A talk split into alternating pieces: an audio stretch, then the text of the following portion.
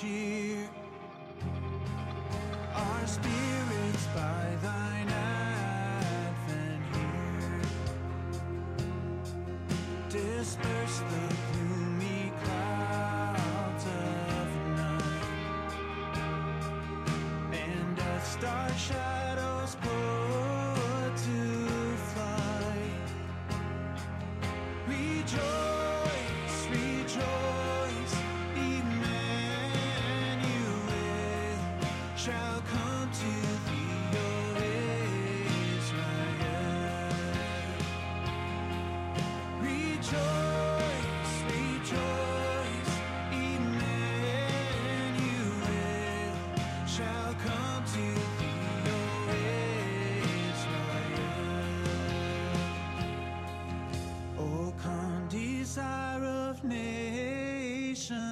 nations, bind in one the hearts of all mankind. Bid envy, strife, and quarrel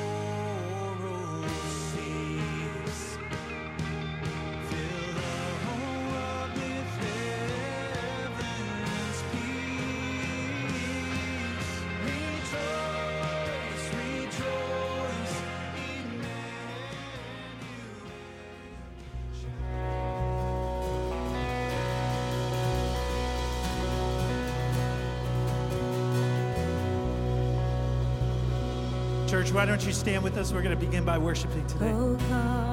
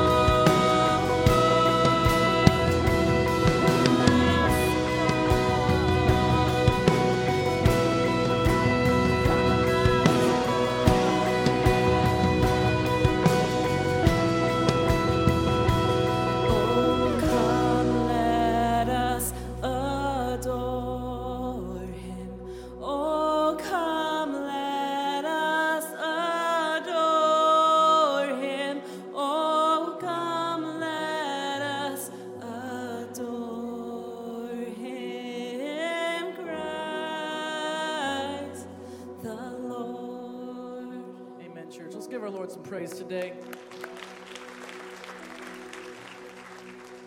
We just want to say welcome to All Shores for our Christmas Eve service. We are so thankful that you went out of your way to brave the elements today to just come and share in the Holy Spirit's presence with us. And so we say thank you for being here. And we just believe that the Holy Spirit is going to do a real work in this place and in through each and every one of your lives. And that is our prayer as we go into the rest of this service today. And so, in that spirit, can we just go to the Lord in prayer before we do anything else today? Let's pray. Father God, thank you so much for all that you do for us, your people. We just pray that you can enter into this place, God, that you can make a way so that we can see you in new and real and relevant ways here in this place. Help your Holy Spirit to be present in our lives, God. And I pray for every person here that they can just feel a personal touch from you in this place so that when they leave, they can just be filled with the joy that the Christmas season brings, God. We thank you for the promises that you give to us, God. And we just pray that you go before this service today. We love you, and it's in your son's name we all pray. Amen. Amen. Let's sing.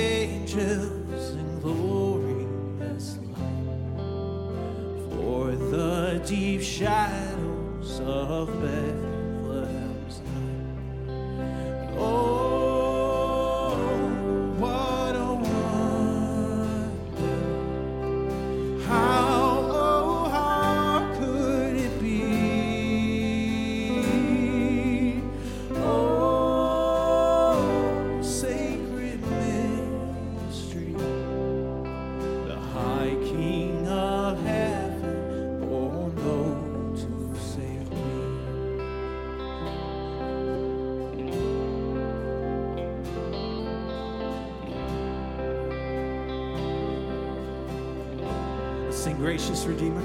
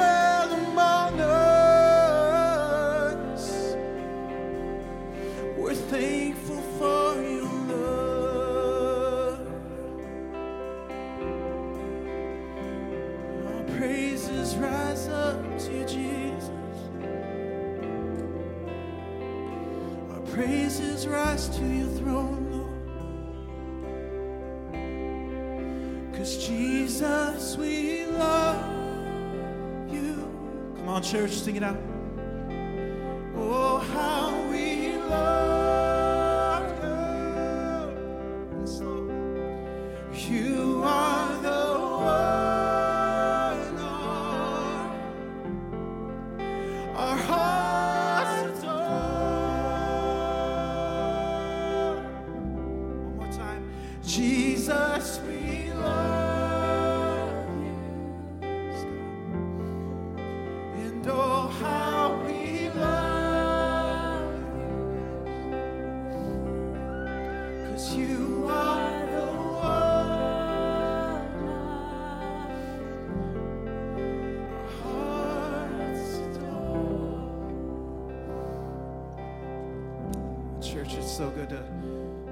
worship with you today and on this day when we celebrate Christ coming to dwell among us as, as man. and he didn't come with, with a crown on his head and a scepter in his hands. He came as a, a baby, super vulnerable, super helpless at the beginning of his life. And, but he did that for each and every one of us. And I'm just grateful that we get to spend time here today to celebrate this that Christ came to free all of us from this weight of sin. From the curse of death, He came to give us new freedom and new life. We have a wonderful service planned for you today. So we've got a message and we've got some more worship. And, and really, our heart is that you would just discover, maybe in a new way, God's love for you. And so, with that being said, we're, we're going to continue moving on with things, but I want to invite you to find your seat and turn your eyes to the screen.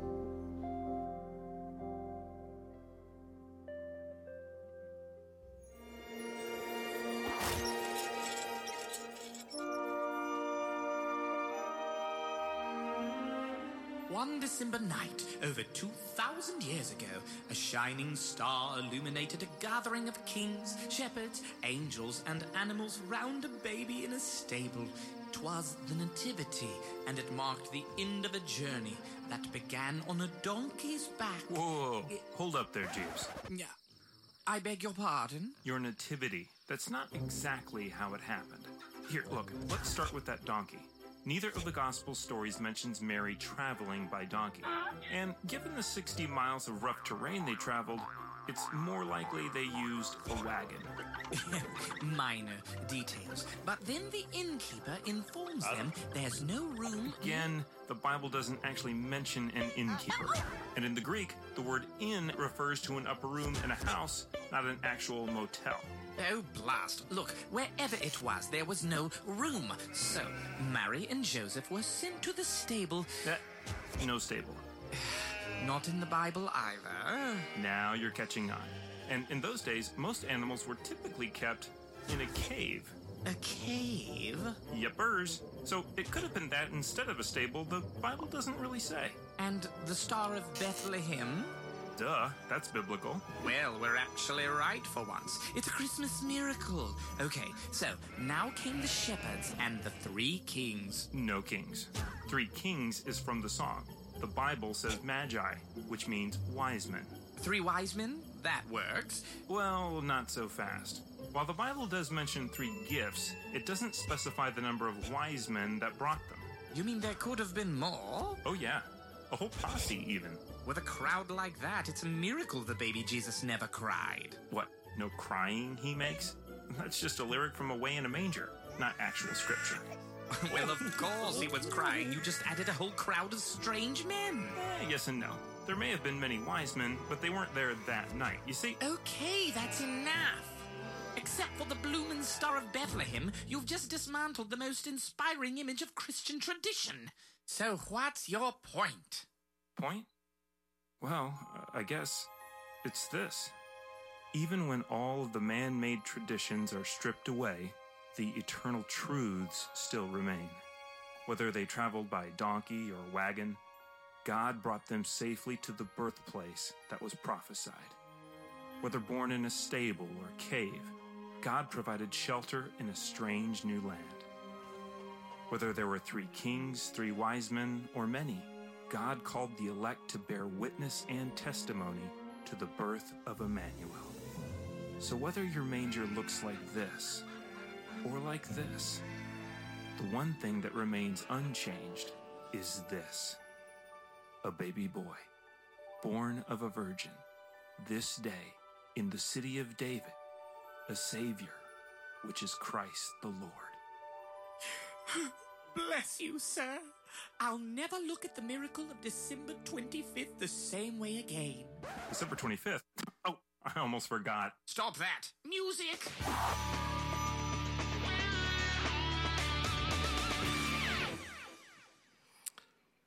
Well, I want to welcome those joining us online, all of you here at our Spring Lake campus, uh, and so thrilled that many of you could come out and be with us tonight in the midst of chaos and turmoil, which is just a typical Michigan night, isn't it? I love the mixture of things I heard coming in, like, oh, we're so glad we're here. Some people are like, you know, why wouldn't people come? Other people are like, I can't believe I barely made it. So I know there's a cross section, but uh, I want to pray for us before we open the scriptures and get a few minutes hopefully to be helpful to you wherever you are in this journey of faith, whether you're here with doubts, whether you're here disheartened, whether you're here on a journey of discovery and growth in Christ, or whether somewhere in the midst of all of that, I believe God wants to speak to us. So let me pray, and then we'll spend a little time together looking at the beauty of the coming of Jesus. Lord, I, I ask very simply that you'd speak today. I confess to you, I don't have the information or the persuasion abilities of anything to change or give revelation, but you do. So I ask you, God, to reveal Jesus to us tonight. I pray for those who are here out of tradition or even out of accommodation, that somehow you'd meet with them, even if they weren't looking. I pray for those of us who came in a sense of just familiarity, that you'd surprise us and reveal things we don't know and understand. I pray for all of us, Lord that somehow we would see the greatness of your love, your presence, and the hope you bring through your very life. Lord, I join with the psalmist now praying the words I speak and the way we respond in our hearts and actions would please you, our rock and our redeemer. And everybody said, Amen. Well, I don't know if it's uh, just because uh, my kids are around right now and I have grandkids around right now, but it's taking me back to when my own kids were little and I don't know if you remember the seasons of playing hide and go seek. Do any of you guys remember that hide and seek? When you're a parent and you play hide and seek, it's a little different game. Uh, first of all, what happens are sometimes you hide and you fall asleep because you're so tired. Other times, uh, you have different experiences where you can forget people are hiding. I know you're all better parents than that, but I wasn't. But one of my favorite experiences with hide and seek is watching kids hide. This should be familiar to you. Have you seen this when we're at that age where kids hide and they think, because I can't see you, you can't see me? And I actually want you to consider this image as we look at the story of Jesus' birth. Because here's my, I want you to think of it kind of in different ways of hide and seek, in that there's parts of us that we hide. We hide from God. We don't want God to see who we are. We kind of want to push that back. We want to think differently. And so there's parts maybe we don't want exposed or revealed and I hope tonight God meets us in them and shows just how much He loves us. There's other ways in hiddenness that we can look at a passage or a story and think it's obvious we've seen everything. And my hope for you tonight is maybe you'll discover some things you didn't consider before. Because one of the beauties of who God is is even though we have the stories of Scripture and what happened in history, I think there's always learning more. So my hope is you'll learn some things. I also want you to get the picture tonight that I believe God seeks to find us. Like a parent, you know how fun it is to find your kids when they're hiding? It is a joy. That there's a joy God wants you to be found. And then I think for some of us too, that maybe we're hiding because of what's happened. And it's not even our own struggles, but maybe we've been betrayed by people or questioned who God really is from the activities of others. And we think, in a sense, I don't want to see him.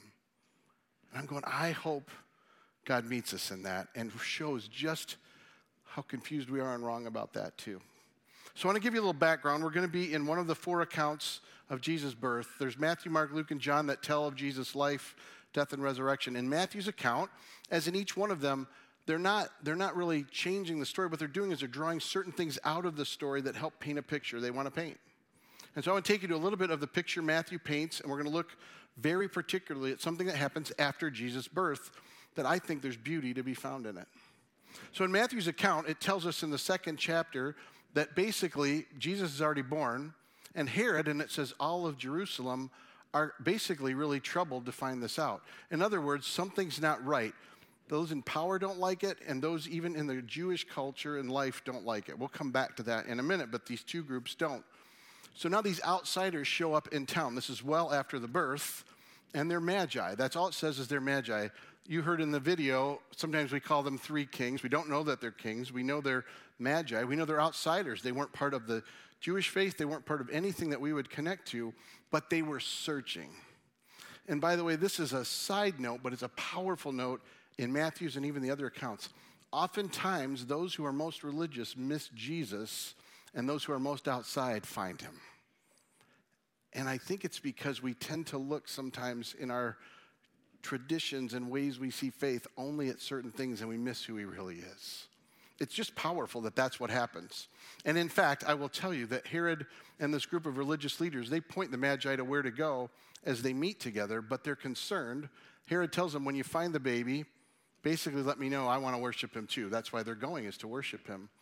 But it's a lie. He really wants to go and stop this from happening because, quite honestly, it threatens his future. And that's true in all of Israel this way. That's true in Jerusalem. It tells us that the whole area is troubled because in those in power and those even in religious power have a bit moved away from who God really is and wanted to protect that. And Jesus threatened it. So I just want you to have that picture. And maybe even for those of you who've been so disheartened by things, when the church does that, we're in the same posture, we can miss it. Now, with that said, we're going to take it up there in the story.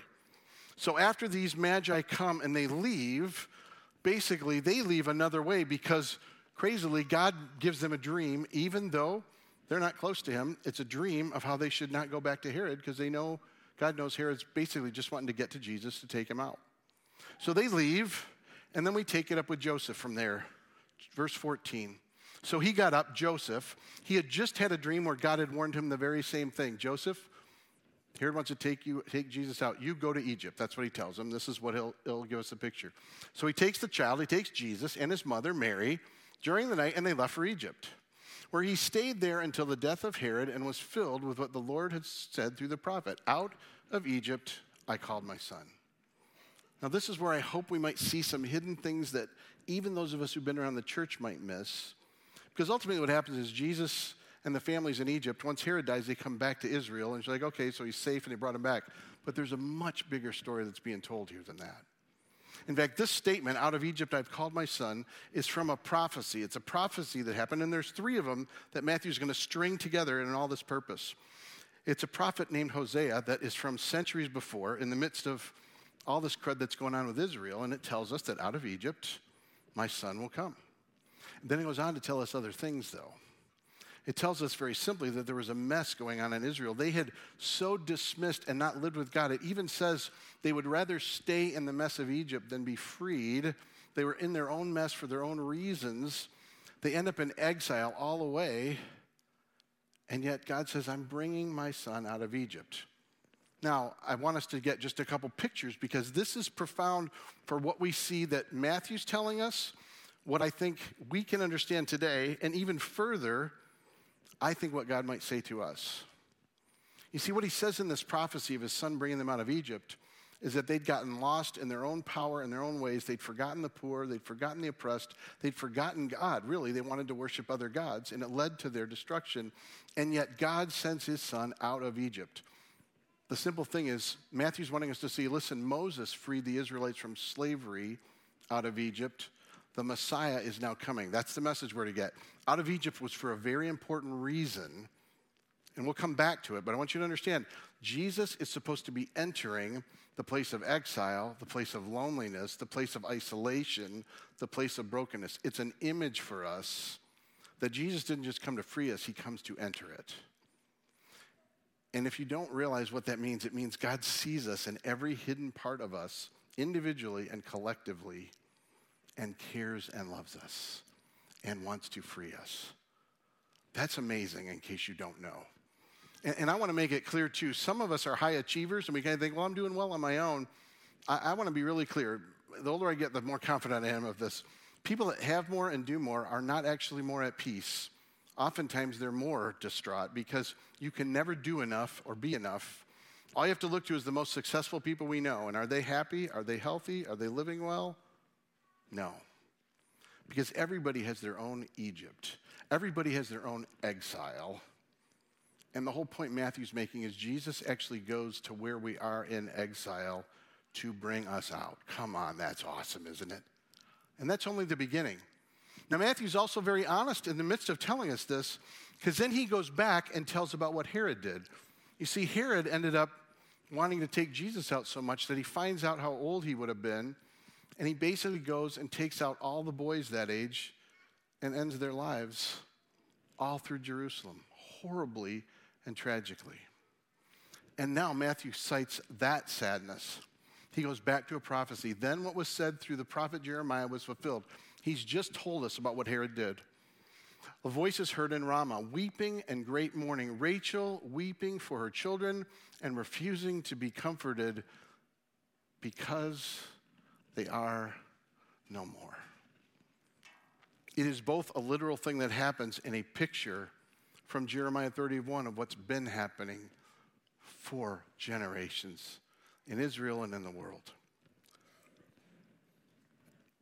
When Israel disobeyed God, when they continued to live their own way, they continued to worship other gods and very clearly forgot all those forsaken, they ended up in exile. It tells us the 10 tribes, the higher ones in Israel, the higher part of them, were all taken away. And slowly they lost their identities, they lost who they were. And basically, what it tells us is their kids were no more, meaning all those generations got watered down and forgotten. It would be like this a mother bearing a child and having fruit that never is realized. In other words, their hopes and dreams were shattered one generation after another after another.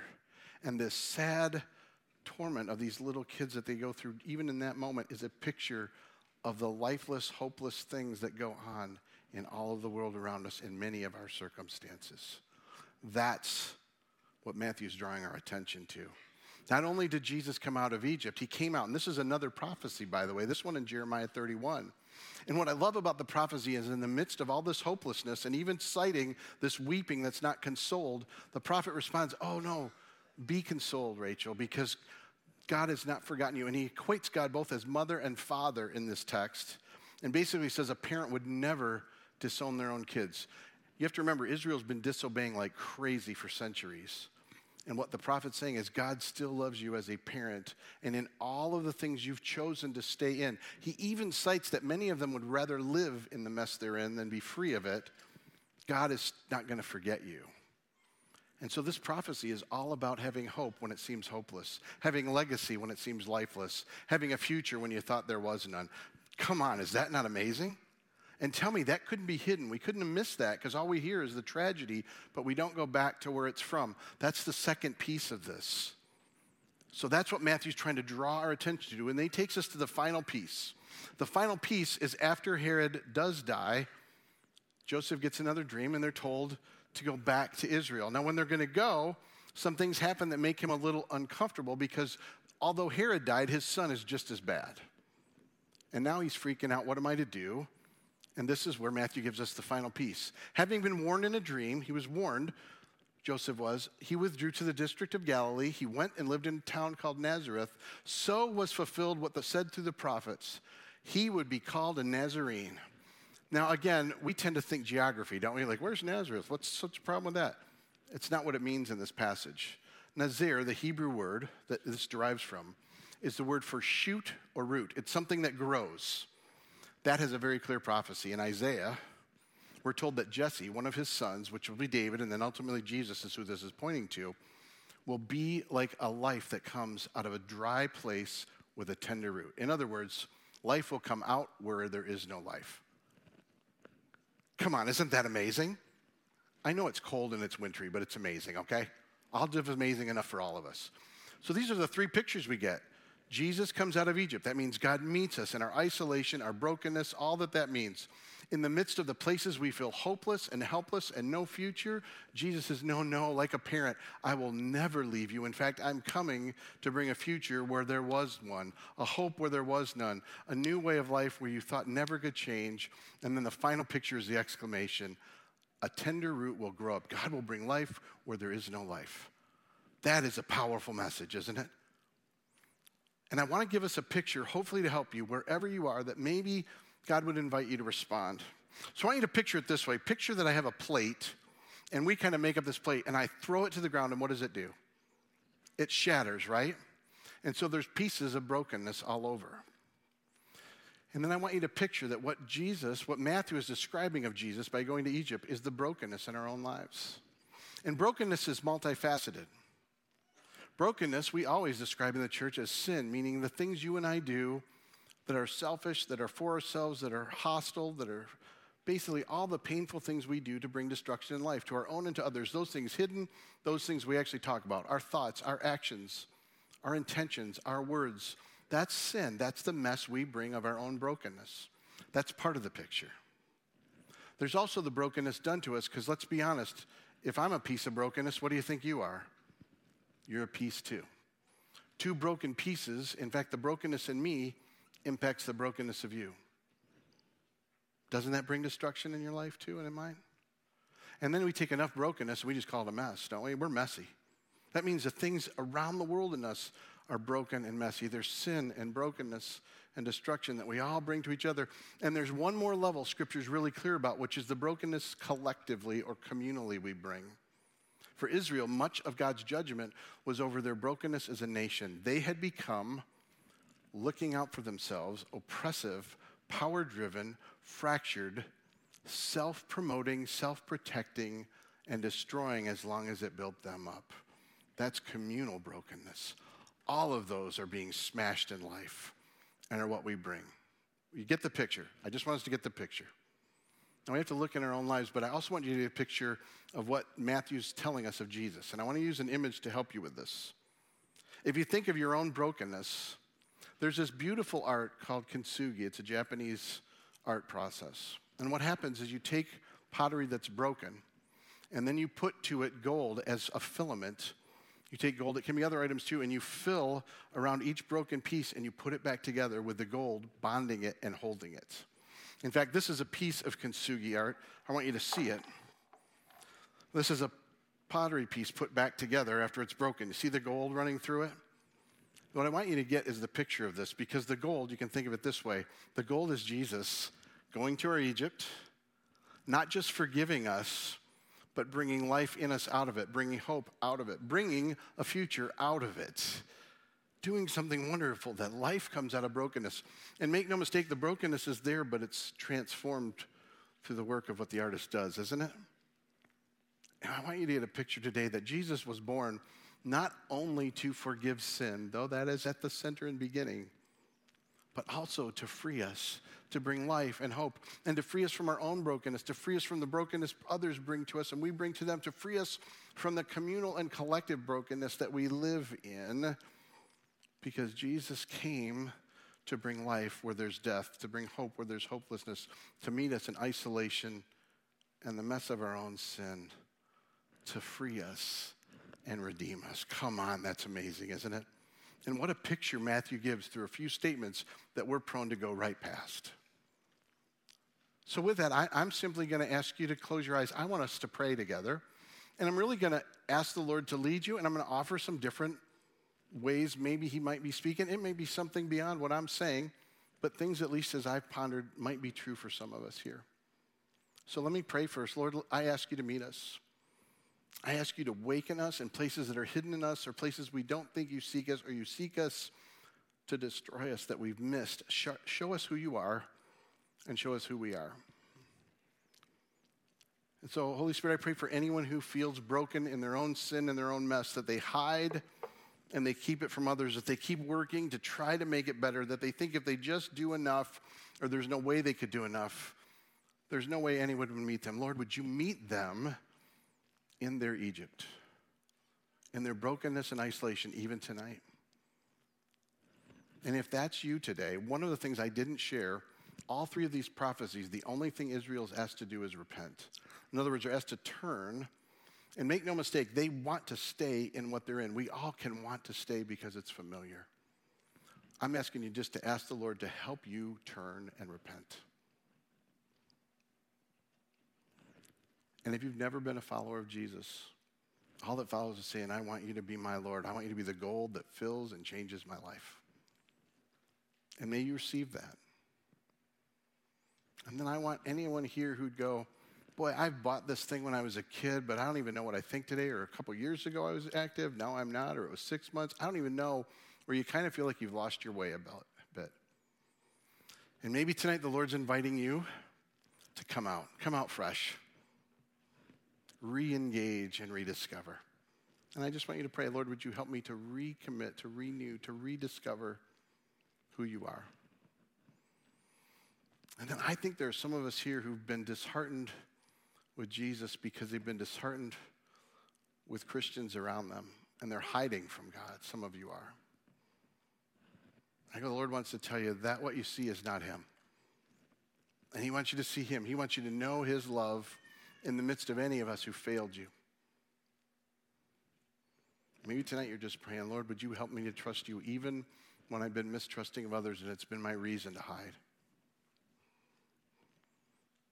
And then I think for hopefully most of us who follow Jesus, the beauty of this is it's not a story we just receive, it's a story we go to Egypt for other people. We go to their Egypt. We meet them in their life. We meet them in their circumstance, at work, at home, in the neighborhood, in the community. Maybe the Lord's calling you to say, I will commit to reaching out to others in their isolation and brokenness, individually and communally. Maybe that's your response tonight. And Lord, then finally, I pray for anybody who's just not sure and they're not ready. Would you help them to keep moving, keep listening, keep engaging?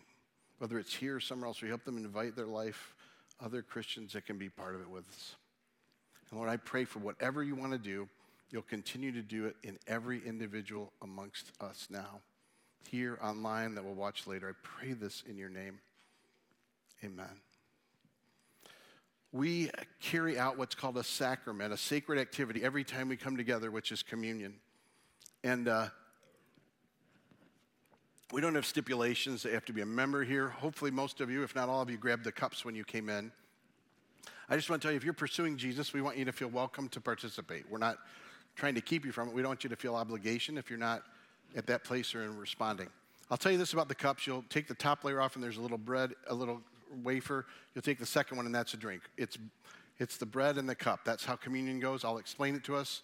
Then, those of you who are here with kids, if you don't feel they're ready, this isn't something they all have to do. It's just more when you think they are. And that's a great thing for you to consider as parents in general. Let me just remind you of what this bread and this cup mean because it's a way we anchor into the very message we've heard tonight.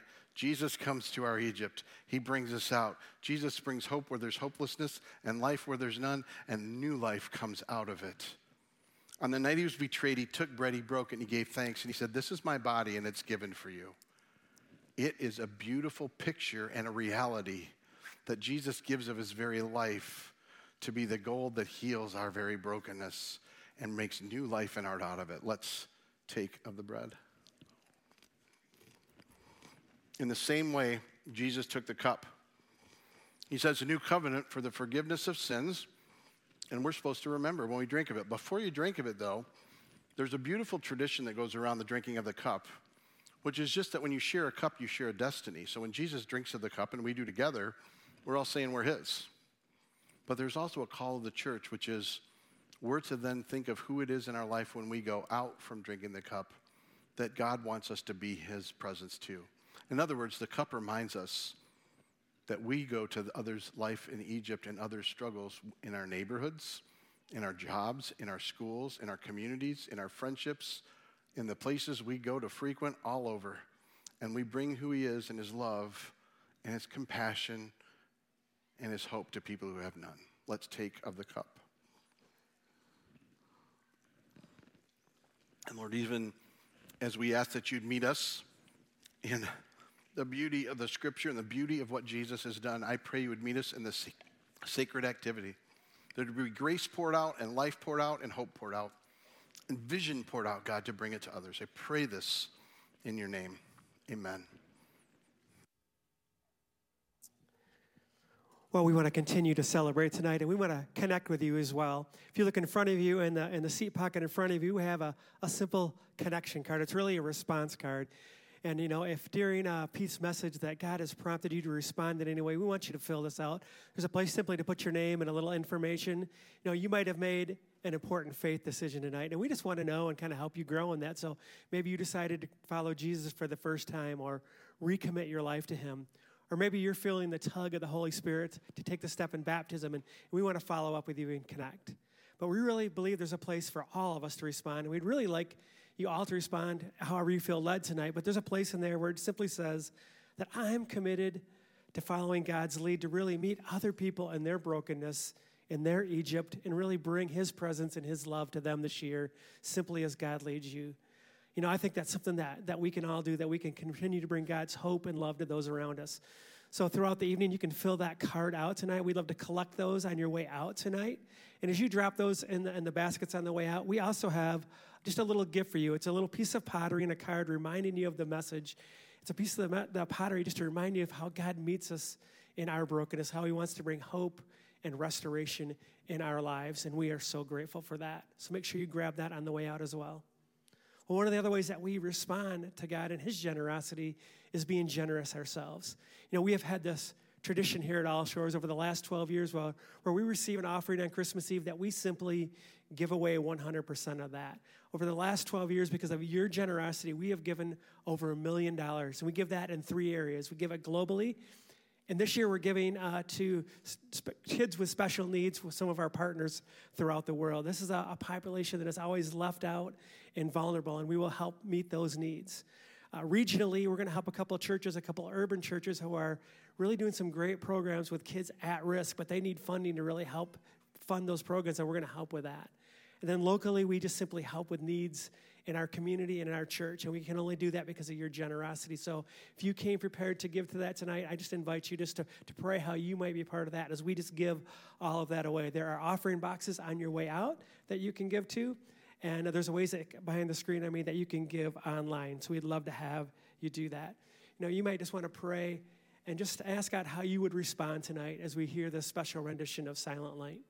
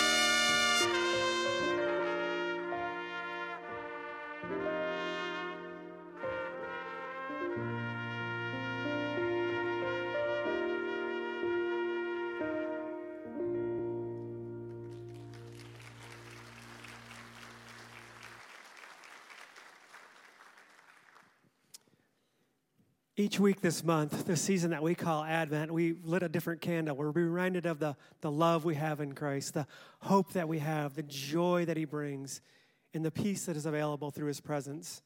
And tonight we light the center candle, which we call the Christ candle. And we're reminded tonight through Scripture uh, that Christ is the light of the world, that He brings light to our darkness, He brings light to our Egypt. Egypt. He meets us in our Egypt. He brings hope to our brokenness, and He brings forgiveness and love that we accept. You know, when you came in tonight, uh, you should have received a candle. And why don't you go ahead and stand with me now? And on the bottom, there's a little switch, and you can light that candle. And we're reminded not only does God bring light to us, but we are also light bearers, that we are to bring that light and the, His hope to others around us. So let's just do that and reflect on that as we sing tonight.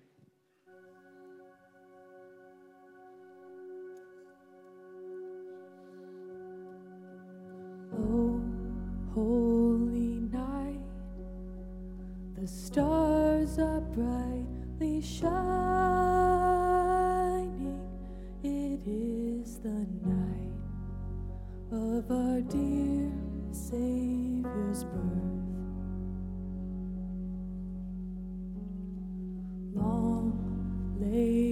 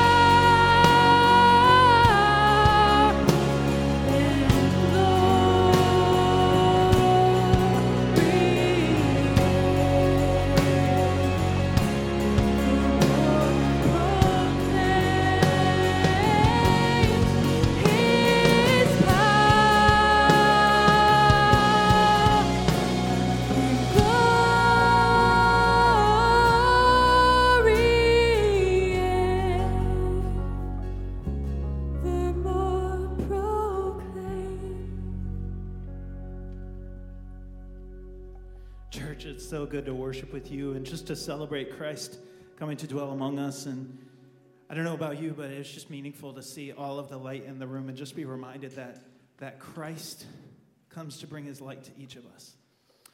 And so we just want to finish this night really putting an exclamation part on point on what, what we've remembered and what we are celebrating here together. And also the invitation that Christ has for each of us as we walk out of this place that He wants us to be that light to a world in need of Jesus. And so, that being said, we want to finish with one song and just celebrating the joy that Jesus Christ brings to this world, the joy that He brings to each of us, and the joy that we get to celebrate together. Let's sing this song together. Joy to the world,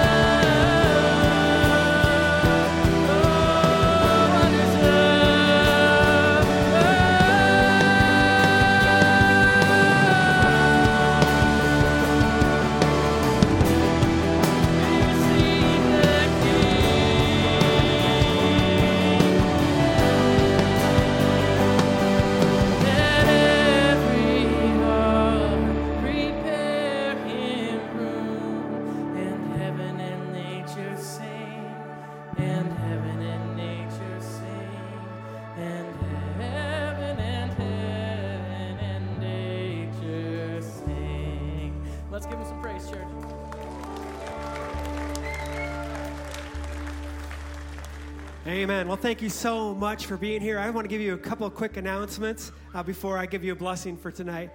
And first is we have a great service that is available for you for tomorrow morning for Christmas that is available on demand on our website. So go to allshores.org or allshores.org slash Christmas. There's a, a, short service there so you can watch that with your family in your pajamas with your cup of coffee. You don't have to get back in your car and enjoy that service uh, tomorrow morning.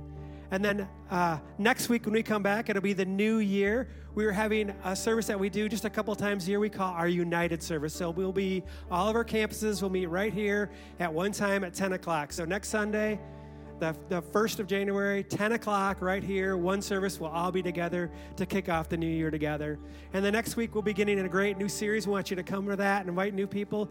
But we'll also be having a great event that day after both of our services. If you're new to All Shores, maybe in the, even in the last six months, you want to be know more about uh, our mission, our vision, we'll have a short, uh, ser- a short event right after the server, both services in the West Room over here.